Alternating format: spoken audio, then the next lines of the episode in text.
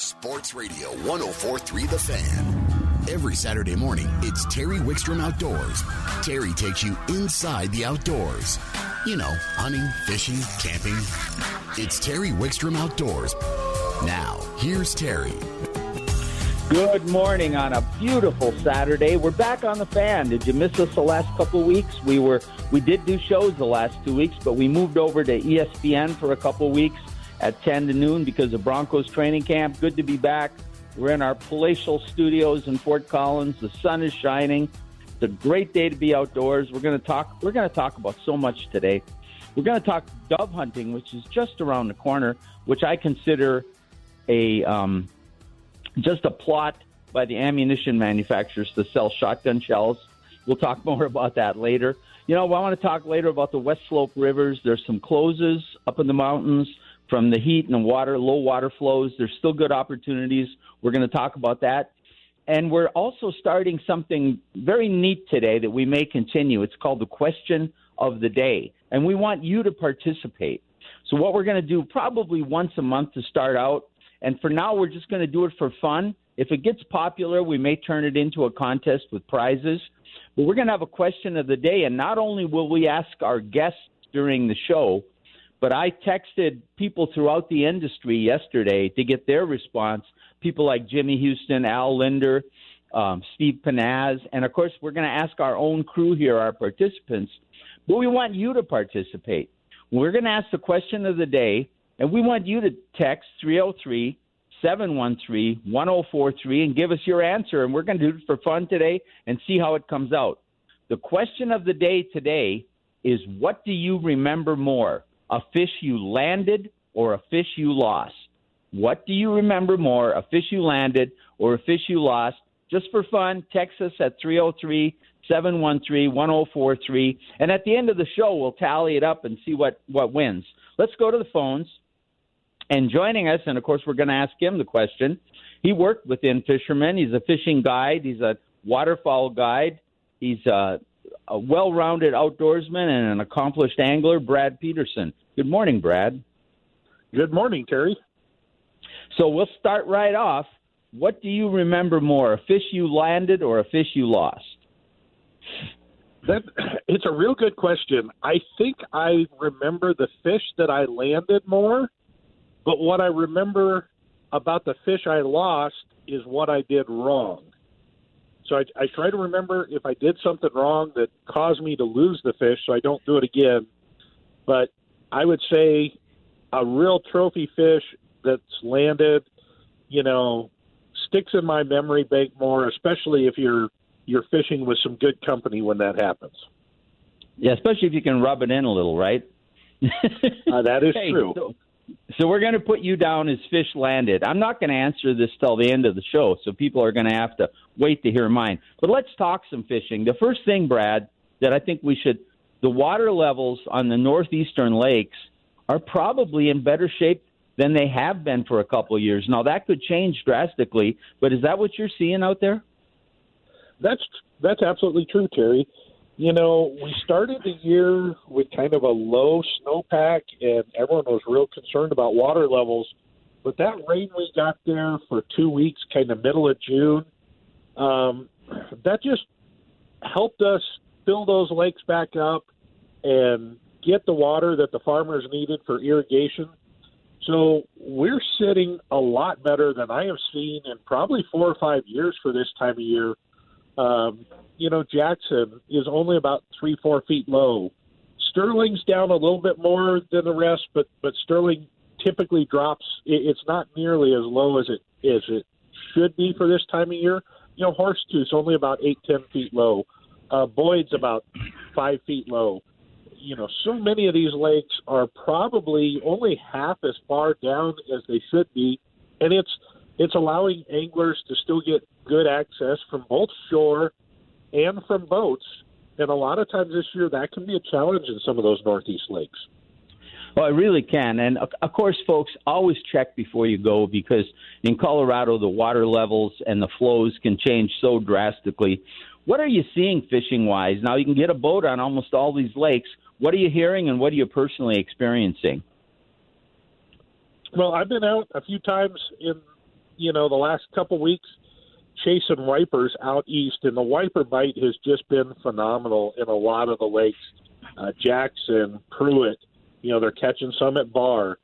Those fish seem to get really active when the water gets warm, and they're chasing the schools of shad around. So one of the best things to do is to troll crankbaits, spread out your presentation with uh, planer boards, and cover water until you find the active fish. For those people fishing shorelines, you know, use something that you can cover water with. Little spinners or spoons. They they allow you to cast out there quite a ways and cover water quickly. If you don't get bites, just keep moving until you kind of find those schools because those schools are constantly in the mo- you know moving around. And so if you get on some fish and you don't have a bite for five or ten minutes, keep moving and try to stay with those fish. It's going to make for some really good fishing. Um, was up at uh, Horsetooth last night. The smallmouth bite is definitely strong up there. The bass bite is more of a early morning, late day type thing. So if you're going to do that, uh, target those time frames uh, on the bigger lakes, and then the walleyes are starting to to pick up. You know the typical fall stuff of spooning is still probably just a little ways away, but I'm seeing people picking them up trolling crankbaits. Um, there still is a little bit of a live bait bite if you can locate the active schools, but uh, that bite is is picking up on lakes like you know Boyd and Carter's getting some fish, and um, you know I'm even hearing of a few out by uh, the Prewitt area getting caught. So we've got a lot of good. Wall- yeah, go ahead, Brad. I'm sorry. I, I was going to say we've got a lot of good good opportunities going around, and, and the state will be starting to to stock trout here probably in the next few weeks on these eastern plains lakes as well. Yeah, and there's going to be this, the opportunities as long as you can get access to the lakes. The opportunities are going to get better and better as we head into the fall. I want to touch back on a couple points. One, you talked about the wipers. I love the wipers and the white bass. Big Mac, McConaughy, if you want to make a little bit of a drive, can be just an awesome lake this time of the year for white bass and wipers.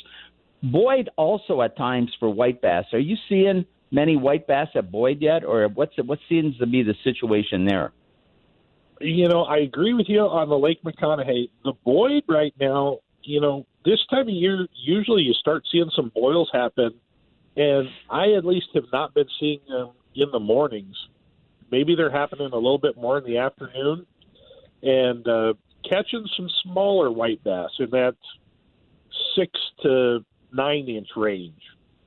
But I haven't really gotten into those larger white bass, those you know, 12 to 15 inches that are so much fun to catch.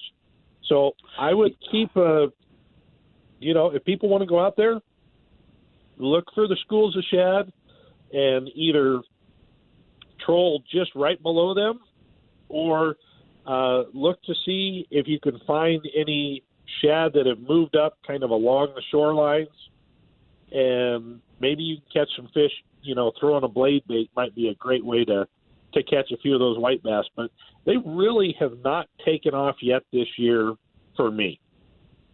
Yeah, and I want to move on to some other subjects, but I'll make one more comment. I one time at Chatfield I took the map out and I looked for where the shore came the closest to deep water. And I went out, like you said, with a spoon. I took a Kastmaster that was about the same size as the shad of the year, so maybe it was a inch and a half or something like that. You know, the two inches. You can cast that a mile. I caught two really nice wipers off the shore at Chatfield in just a matter of about a half an hour, just moving the shore along those deep water edges. And boy, they those one thing about wipers and white bass for their size, white bass fight, but I don't think anything fights like a wiper. I want to change topics while we have some time with you. In just about three weeks, I think, uh, teal season is going to start. It's our first waterfowl season. Now we don't have one on the west slope. It's this is strictly a a um, the eastern part of the state fly zone. But what are you hearing? I'm hearing from U.S. Fish and Game that we might have a little bit of down numbers. They're a little concerned. What are you hearing? You know, Terry, I, from what I'm hearing, it's kind of the same thing. The southern prairie pothole region, which is kind of the northern U.S., Montana, the Dakotas, that area, has been really dry this year. So the population and the breeding that took place in that area is not really good. And then Canada, with their COVID closures, didn't do as many counts as they normally do. So it's it's kind of an unknown up there. From reports from farmers and locals, that southern Canada area has been dry as well. But you start going up into that boreal forest, and it seems to be pretty good. So I think what we're going to have is we're going to have birds that come from further north and migrate down. The good news for us is we've got water like we were talking about. So as those birds come from northern Canada, there's not going to be as many places for them to stop on their migration down. So we may get an influx of birds a little bit earlier than normal, and they may stick around because this may be the first opportunity at really good water and ponds and lakes for them to hang out with. So even though the numbers may be overall low, it may be beneficial for the Colorado hunters to actually have a good season. That sounds good. Now, what about you know we have a lot of hunters that took up hunting over COVID. It's this is going to be their first or second season, or they haven't hunted for years. Um, teal is our first waterfowl, and I think it's September 11th. You'll, I'll have to check the date. Please check, you know, that yourselves, and um, uh, and we'll see what. Uh, uh, maybe you know, Brad. But if I'm starting out, if I'm new to teal, does teal require me to get a lot of gear? Do I have to buy a big decoy setup? Do I have to really be good at calling, or can I kind of ease into it? You know, teal hunting is one that does not require uh, nearly as many decoys and stuff like that. There's great duck hunting or uh, jump shooting opportunities for teal. But decoy wise, you can get by with just a, a dozen decoys. The one thing I recommend for teal season and early duck season for people is if you have the choice, pick a lot of hen decoys or brown ducks because early in the season, a lot of your ducks don't have their coloration. So if you put a lot of those Drake mallards out there, it's not going to look nearly as natural as if you use more of your hen decoys. That's not to say if you only have a dozen decoys to leave all those drakes at home. You know, use what you got. But if you've got, you know, four or five dozen, or maybe you and your buddies have some, maybe combine them and put three quarters of them being brown ducks. It's going to look a little more normal. Now, the one thing about teal is, you know, you're only allowed to get out there and shoot teal, and real early in the morning, identification can be difficult. So I often recommend people, you know, pass shots up if you're not 100% sure of what you're shooting at. Um, but teal really does not take a lot. A, a pair of waders, um, you can call to them, but a lot of times it's more just get your decoys in the area where they see them, and they're going to buzz by, or you know come in and land right there. And oftentimes, if you're not sure, landing the ducks, and then pull out your binoculars, take a quick look at them, and say, "Oh, okay, you know what? Yep, those are teal," or "Oh, glad I didn't shoot; those were wood ducks." Now, if if you're starting and new to teal hunting, and by the way, next segment we're going to talk about how you can take a friend hunting and win a lot of prizes right here in Colorado. But and teal could be one of the ways you get started. Uh, you see, you talked about calling. What about ammunition? A lot of people are concerned. Uh, does the the non toxic shot seem to be available for waterfowl? Right now, there is non toxic shot in the 12 gauge sizes you know, I've been around to several different retailers, and it seems like they've got a supply of non-toxic, you know, steel shot. It, it's not like it was, you know, two years ago where you had cases that you could buy, but you definitely can go get, you know, your boxes of steel shot. I would tell people to start picking it up now and kind of just build their surplus up for the season but what's become difficult is those off gauges, your 16s, your uh, 28 gauge, your 20 gauge, the off gauges that people like to shoot oftentimes, whether it's at doves or teal, those early season birds, those may be a little bit more difficult to find. But for teal hunting, you know, a 12 gauge with number four shot will do just fantastic. In that, you're going to be able to find at, uh, you might have to go to to two places, but you're not going to have to spend the whole day shopping every uh, sporting goods store to find a box. All right, we're out of time, Brad, but I, I want to really want to get people, you know, thinking about hunting, getting out there. If you're thinking about waterfowl hunting, teal season's coming. We barely touched on it. Get the brochures, learn about it. We're going to talk dove hunting later in the show. It's another great way to get started if you don't want to do the waterfowl. But, Brad, if people want to get into any of these things, they want to book a trip, fishing or hunting, how do they get a hold of you? They can find me on Facebook at Brad Peterson Outdoors or uh, give me a call or shoot me a text at 303 829 3998. All right, my friend, we will talk to you soon. All right, thanks a lot, Terry. Brad Peterson on Terry Wickstrom Outdoors. We're going to take a quick time out. When we come back. We're going to talk about how you could win prizes by taking a friend hunting right here on Terry Wickstrom Outdoors on 1043 The Fan. Terry Wickstrom Outdoors is brought to you in part by Jack's Outdoor Gear. They have stores up and down the front range, whatever your outdoor needs. Just stop in one when you're going by, and you'll be surprised, and you'll keep going back. Um, before we go to the phones, somebody texted in the last segment, where at Chatfield did I catch the wipers? And this was a few years ago, but I was off of, I parked at Catfish Flats and I walked in, but I looked at the map first to see where the deepest water close to shore was, and I chose a Kastmaster because I could really fling it out there. So it was in that that area, but it was a few years ago. So um, that may have changed, and of course the water levels have been going up and down there. Let's go to the phones. And joining us from Colorado Parks and Wildlife, he's in the Hunter Outreach. It's uh, Brian Postumus. Good morning, Brian. Good morning, Terry. How are you? I'm doing good, and we got to start out by asking you the question of the day. We're asking everybody. It's a new thing we're doing. We're having question of the day. By by the way, folks, you can participate. It's just for fun today. Um, but you can participate. We'd love to get your answers. We're going to total them at the end of the show. The number to text your answer is 303 713 1043. And a lot of you have been sending remarks and pictures. I think I'll build this into a great uh, social media post for everybody. So, Brian, if, if you are a fisherman, I know you hunt a lot, I assume you fish. You remember more a fish you lost or landed? Oh boy, that's a great question. I I, I just off the the top of my head, I got to remember the a fish that I lost, and it was years ago.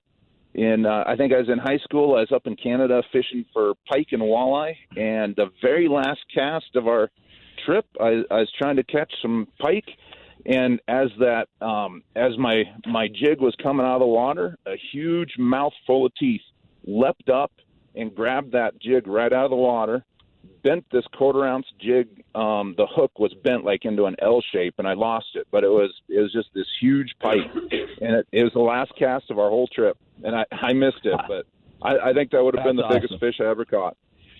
I am going to re- reveal my answer at the end of the show, but that's a great story. But you know what we're talking about memories, and it's a great time because you've got a contest going. Actually, Parks and Wildlife has a couple contests going. There's Take a Friend Fishing, but there's also take a friend hunting. And, you know, just listening to you describe that outing, the outdoors, whether it's fishing, hunting, camping, creates memories and bonds that really no other activity can parallel. And along those lines, we have a lot of new hunters. We have a lot of people that want to get out in the outdoors. They rediscovered the outdoors because of COVID. They'd like to go hunting, but they can't find somebody in their family or a friend to mentor them, or they there aren't enough programs at CPW, and so you have this great contest going. Tell us about it.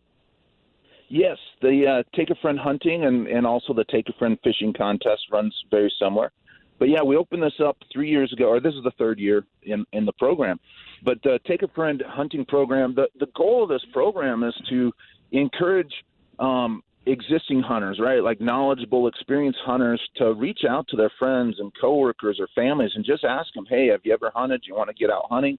You want to come with me?" So this is a incentive to ask people to go hunting with them, and so we're we're looking for um, kind of a mentor-mentee relationship. So a mentor has to be someone that is 18 years of age and and has had a hunting license in at least three of the last five years. So you know they, they have to have some some hunting experience. And then the mentee is is generally going to be a newer hunter. They have to be 18 years or older. Um, there's some some conditions they have to meet to be in this contest. So the mentee um, should either uh, have never had a hunting license until this current year, or only had one hunting license in 2020, or they haven't had any hunting licenses in the last five years. So we could we can find some some hunters that maybe haven't hunted for a while and they want to get back into it, and they just need to just need to find someone um, with a little bit of knowledge and willing to invest some time in them. So yeah, this is an incentive to encourage our experienced hunters to reach out and take some new hunters out with them. And, and you'd be surprised at how many how many people out there want to get into hunting, but they just they just don't know what the first step is, and it's so easy to take people hunting. Oh, it really is. And with some of the seasons we've got coming up, you know, people think, well, elk hunting and deer hunting, but you can start out with teal and dove. Dove is starting very soon. The next segment, good friend of yours, is going to be talking about dove hunting here. What a great way to get started. So it doesn't take a lot. And you heard Brad talking about teal hunting, how easy it is to get into that. But not only are you going to get the reward of getting somebody into the outdoors and hunting, but you can really win some nice prizes. Tell us about that. Yeah, yeah. I've got 20 pairs of prizes, and uh, you know the the value of those are about five thousand dollars total. But I've got I've got seven pairs of gift cards um, to hand out. Two hundred dollars for the mentor and one hundred dollars for the mentee, and those are gift cards at Shields, Sportsman's Warehouse, Cabela's Bass Pro, or Jack's. I've got Alps Outdoors hunting packs, Vortex binoculars, Bushnell rangefinders, Browning gun cases, banded waterfowl bags. I got a couple different gun cleaning kits, outdoor edge butcher kits, some duck and goose calls, Primos turkey calls, some uh, those uh, some high quality rechargeable headlamps from Coast, Sitka beanies.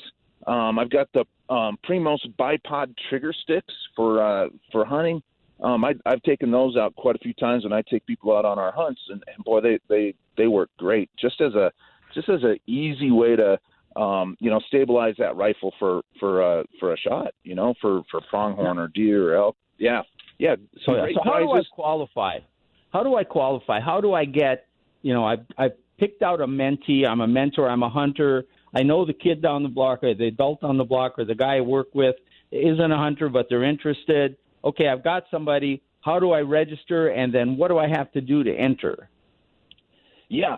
So we have on our website we have a page that has all the official rules, and we have a, a an entry form.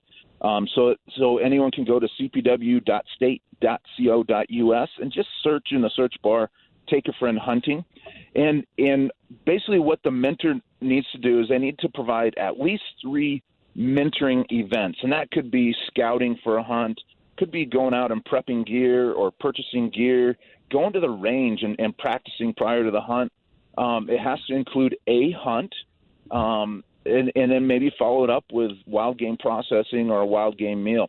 So the the mentor will submit the application. They'll include their their name, their CID, um, the mentee's name and CID. They'll submit a narrative explaining their hunt and, and kind of talk a little bit about the mentoring process. They'll submit a photo. The photo doesn't have to include um, the hunters themselves if they don't want. It doesn't have to include any game. It could just be a, a, a picture from, you know, a good scenery picture from their experience out there. If they want to show a picture of themselves, that would be great too. It's actually pretty easy. You just you just submit the photo, the narrative, and the information online. It goes into our system. The uh, this contest will close on February 28th. So uh, the month of March, I'll be going through all of those all of those applications, those submissions, and I'll be uh, I'm trying to um, you know, pull out some names and awarding them those prizes through uh, through March. So by the end of March, everyone should have their prizes. That's awesome. And we talked also that, um, you know, we, we talked about teal hunting already. We're going to talk about dove hunting in the next, which would be a tremendous opportunity for this. But you and I talked offline a little bit about grouse hunting. It'd be a great way to start. Yeah, yeah. What's really neat? So dusky grouse and uh, and dove season are starting here September one um, you know, I, I was listening on your segment before, and just just for fo- folks to uh, to know, September 11 through 19 is that teal season in Lake and Chaffee counties, and in all the areas east of I-25. So just just so so folks know that that's coming up in uh, uh, about a month. But yeah, so uh, dove season, grouse season. I think I think dusky grouse is a great opportunity to get out hunting, and I I do think that's a good preparation for hunters that want to get into big game hunting in the future, especially mule deer and elk you know you're you're up in the high country you're you're starting to um, get experience of moving through the backcountry, um, navigating, reading maps, and you're going after grouse. But you're also out there. Um, you're probably going to experience some some deer or elk sign in the area. You're going to get familiar and, and start building skills that will actually come in handy for a for a, a big game season later. So I, I think getting out this year, um, especially in maybe in some units that you can draw next year, um, it'd be a great time. You can use that as a as a grouse hunt, but also a scouting hunt. We are out of time, but tell them, tell people again the information is on the CPW website. Yes, cpw.state.co.us and search Take a Friend Hunting. All right, my friend, it's a great program. I hope people take advantage of it. Great programs, uh, great prizes. Thank you for joining us and sharing with us. Thank you, Terry. I appreciate the time. You too. We'll talk to you again soon, very soon. What a great program. Find somebody, take them out. We're going to take a time out. When we come back, we're going to talk one of the opportunities that's coming up really quick, and that's dove hunting. All that and more coming up on Terry Wickstrom Outdoors, presented by Jack's Outdoor Gear on 1043 The Fan. Terry Wickstrom Outdoors is brought to you in part by Jack's Outdoor Gear. Um, let's go right to the phones. And joining us from Colorado Parks and Wildlife is Todd Schmidt. Good morning, Todd. Good morning, Terry. I really appreciate you giving me an opportunity to be on your show today. Oh, uh, glad to have you on. And what a great transition after the Take a Friend hunting because I don't know that there could be a better entry hunting opportunity than doves. And, you know, I always joke about dove being, you know, a, a, a conspiracy to sell ammunition, but they really can be a great hunting opportunity, and not to mention great table fare. So let's start out first. What are you seeing as far as doves out there? I know it can change, but what are you seeing? You know, to your point, it can change at the drop of a hat. But today and this past week, as I've been driving around the Eastern Plains, there are a lot of doves. Um, I'm happy to say that the population is looking really good, and the weather seems to be holding out for us, which is a wonderful thing. Yeah, we get that one cold front. It can move them, but then that moves other doves from up north down to us, doesn't it? That's exactly right. That's exactly right. And so on the eastern plains, we'll see several uh, waves, if you will, of doves that come in and through the area. Um, and so it's a it's a it can be hit or miss at times, but if you pay a little bit of attention to the weather patterns, I think you'll find that uh, a very successful hunting opportunity. Now, is it difficult to find places to hunt doves in Colorado? Is there much opportunity? Actually, I think we have a lot of opportunity, especially here on the Eastern Plains. Um, you know, most hunters are familiar with our state wildlife areas. Um, here in Area 3, we start in Morgan County and we cover the six northeast counties in the state. We have over 30 state wildlife areas that we manage. Um, along with that, we have quite a few state trust lands. Um, we work very closely with the state land board and we lease properties starting September 1st and runs through the end of February um, that we call state trust lands. And you can find um, access on those uh, throughout the fall and for various game, but it starts all with Dove, which is pretty awesome. And then probably our best program that we have is our walk-in access program, and that's managed um, through our small game coordinator Ed Gorman. And we work with private landowners to find some of the best spots um, for various game um, so that people have an opportunity to come out here and not only hunt on state owned property, but to hunt on that private property that we lease just for this purpose. Yeah, so there is opportunity. And I think um, people think about you know the shotgun sports like dove and quail and pheasant and they they think about walking through fields and then flushing birds and taking wing shots. And that can happen with dove hunting. But if maybe you're not that accomplished or you're just learning or maybe you're not that mobile, you don't necessarily have to spend a lot of time walking, do you? No, not at all. And that's what makes uh, dove hunting one of those great entry points to hunting. You know, it doesn't take a bunch of gear. You don't have to have a dog. You don't have to have that honey hole.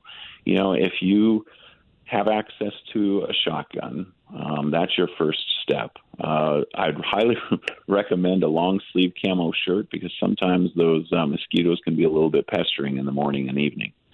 Um, and maybe uh, a little bit of shade for your for your head uh, in a hat or a, a cowboy hat, but that's what it takes.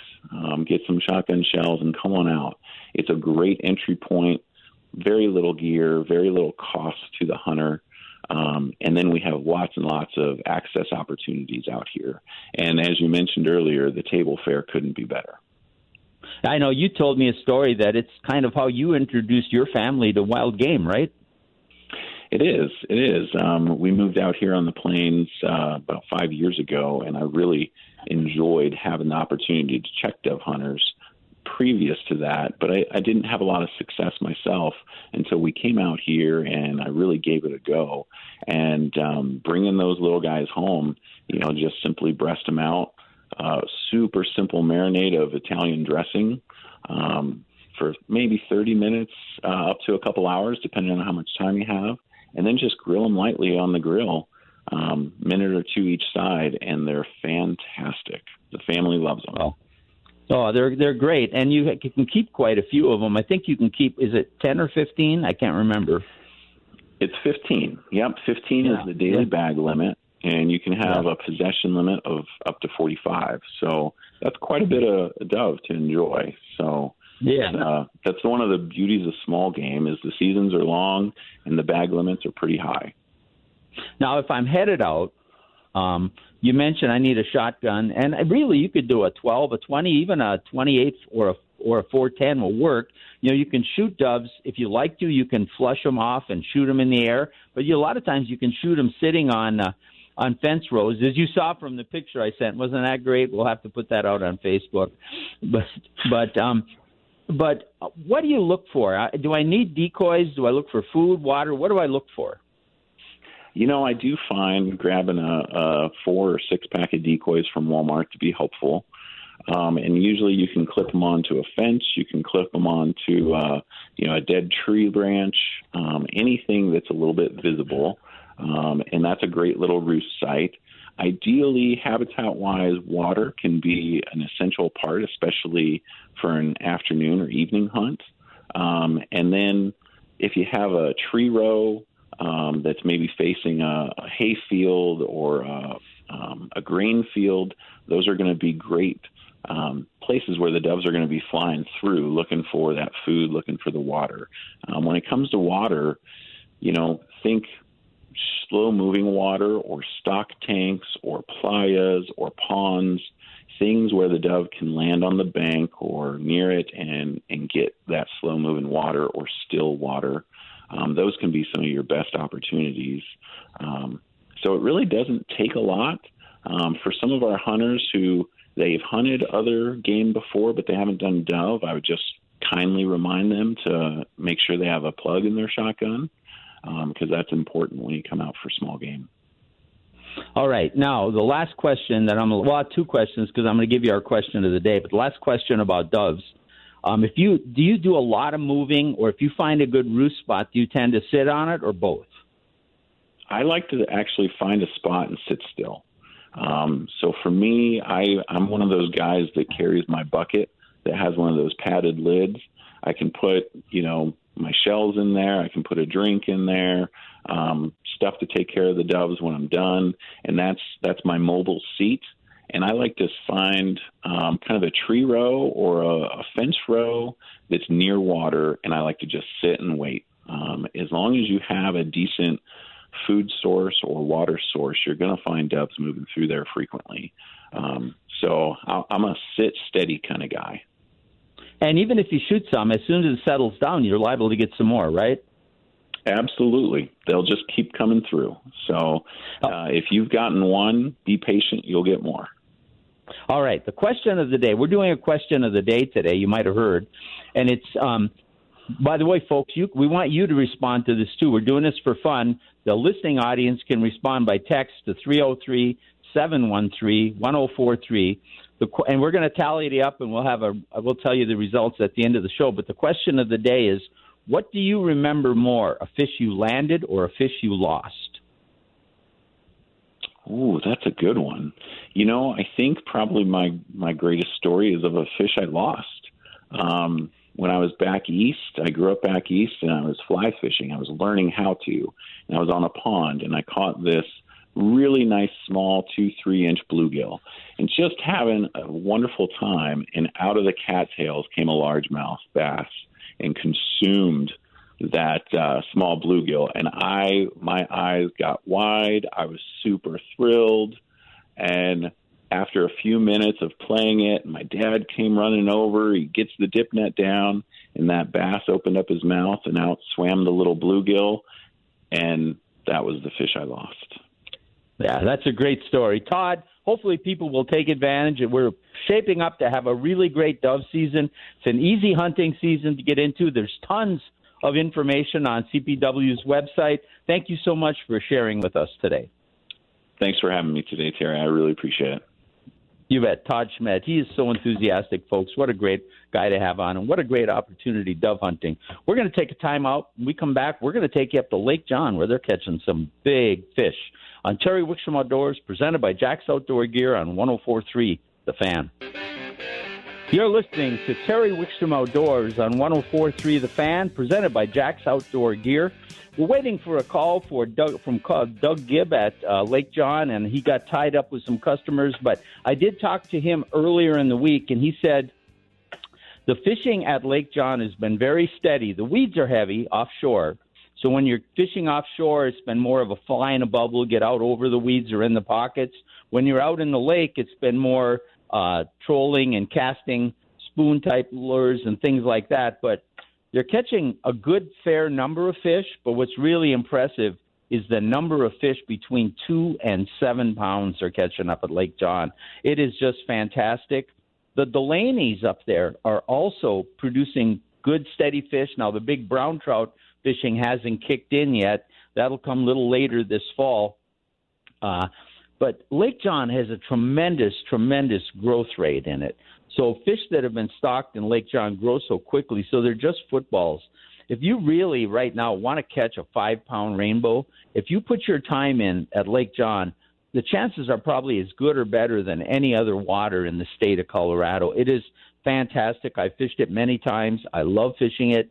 And then you have Cowdrey and Big Creek and the Delaney's. The Delaney's cutthroat fishing, fly rod or conventional, can be just fantastic getting out in a float tube. You have to remember the Delaney's are flies and lures only, where Lake John and John and Cowdrey you can use bait, and that's working too for the trout, a big trout out there, power bait and night crawlers and things like that. So tremendous fishing, and the Lake John uh, facility, the Lake John uh, Resort, uh, it's right on Lake John, and they rent boats. They have RV hookups they have cabins they rent. They're actually attached to the building, and they've added a fifth wheel uh, to their their offering that now sleeps about five people, and they're it's uh, it's in their RV setup. So they have a lot of accommodations too. The best way to find them is at the Lake John uh, Resort uh, online or on Facebook. They they post a lot on Facebook. Well, it looks like we're going to miss Doug, so I want to talk a little bit about our question of the day some some more what we're doing today, and we may turn this in to a regular regular event, maybe once a month. Question of the day. Today we're just doing it for fun, and we're asking you. The question is, what do you remember more, a fish you landed or a fish you lost? Now I'm going to give the results of our little survey at the end of the show, but we went out to people like Jimmy Houston. We went out to people like Steve Pennaz, Al Lindner, the folks you hear on this show. And uh, I'm going to give my answer at the end of the show, but you can vote or share a memory with us at our text line 303 713 1043. That's 303 713 1043. If this ends up being popular, what I think we may do is we'll try it a couple times just for fun, like we're doing today. And uh, if we get good response, we may go out and get some prizes and turn it into a where we award a prize, probably through a drawing at the end of the show uh, for for doing this. So we're having a lot of fun with it. But again, the question is, what do you remember more, a fish you landed or a fish you lost? And we are getting answers all over the board about people say, of course, it's that big fish I landed.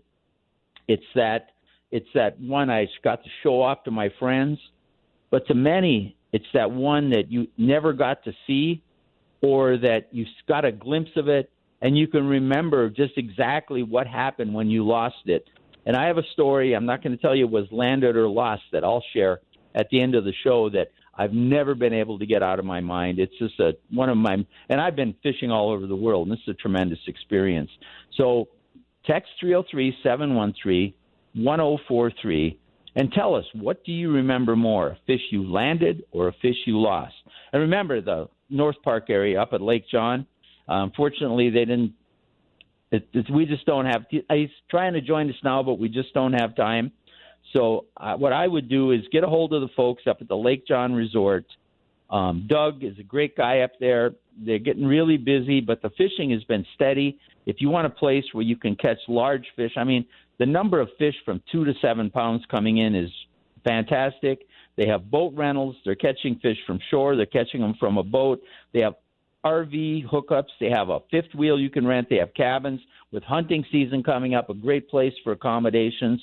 It's a shame we didn't really get to him today. Um, he just did call in. And Doug, I'm sorry, we're running out of time, or I'd bring you up. Um, you know what? Is Doug still on? If if he is, yes. Kyle, bring him up real quick. Doug, you still there? He's there. Yes, sir. I'm still right. here. All right. Well, Doug, I tell you, we don't have time to go through too much. I know you answered me last night, but answer our question of the week. What do you remember more, a fish you landed or a fish you lost? Oh, the fish I landed. Without a doubt. What a great feeling it was. Uh, it was a uh, 32 inch walleye that I caught up in Canada years ago, and it just, you know, I hadn't fished in like 10 years, and uh, it was the first cast, and boom, hit it. It just, just made my day. It was like the second cast too. All right. I kind of filled people in about what we talked about, uh, but why don't you tell people exactly how they get a hold of you and and the best ways and what's you know what's going on real quick. Well, the best way we have two two uh, phone numbers that go to the same phone. There's the 970-723-3226, uh, but you can text us at 970-286-1269. Um, those are the two quickest ways to get a hold of us. Otherwise, uh, email fish at lakejohnresort.com. And and you post a lot. People need to go look at your Facebook page. Tell them about that. Yeah, we have a bragging board in, in the in the store, uh, and it's also tied to my website so that people can see what people are catching, what they're catching them on, uh, what the the fishing conditions are like, the water, the water, the weather, um, etc. All right, Doug, we're out of time. Sorry you got tied up there. I tried to fill people in, but great opportunities up there. Hopefully, people will take advantage of it. That's right. Come to come to Lake John to get your footballs. All right. Thank you, Doug. Hey, thanks, Terry. You bet. Doug Gibb from Lake John. We're going to take a time out. When we come back, Nate Zielinski is going to join us, and we're going to talk hunting. But we have more fishing coming up next hour, too, on Terry Wickstrom Outdoors on 104.3 The Fan.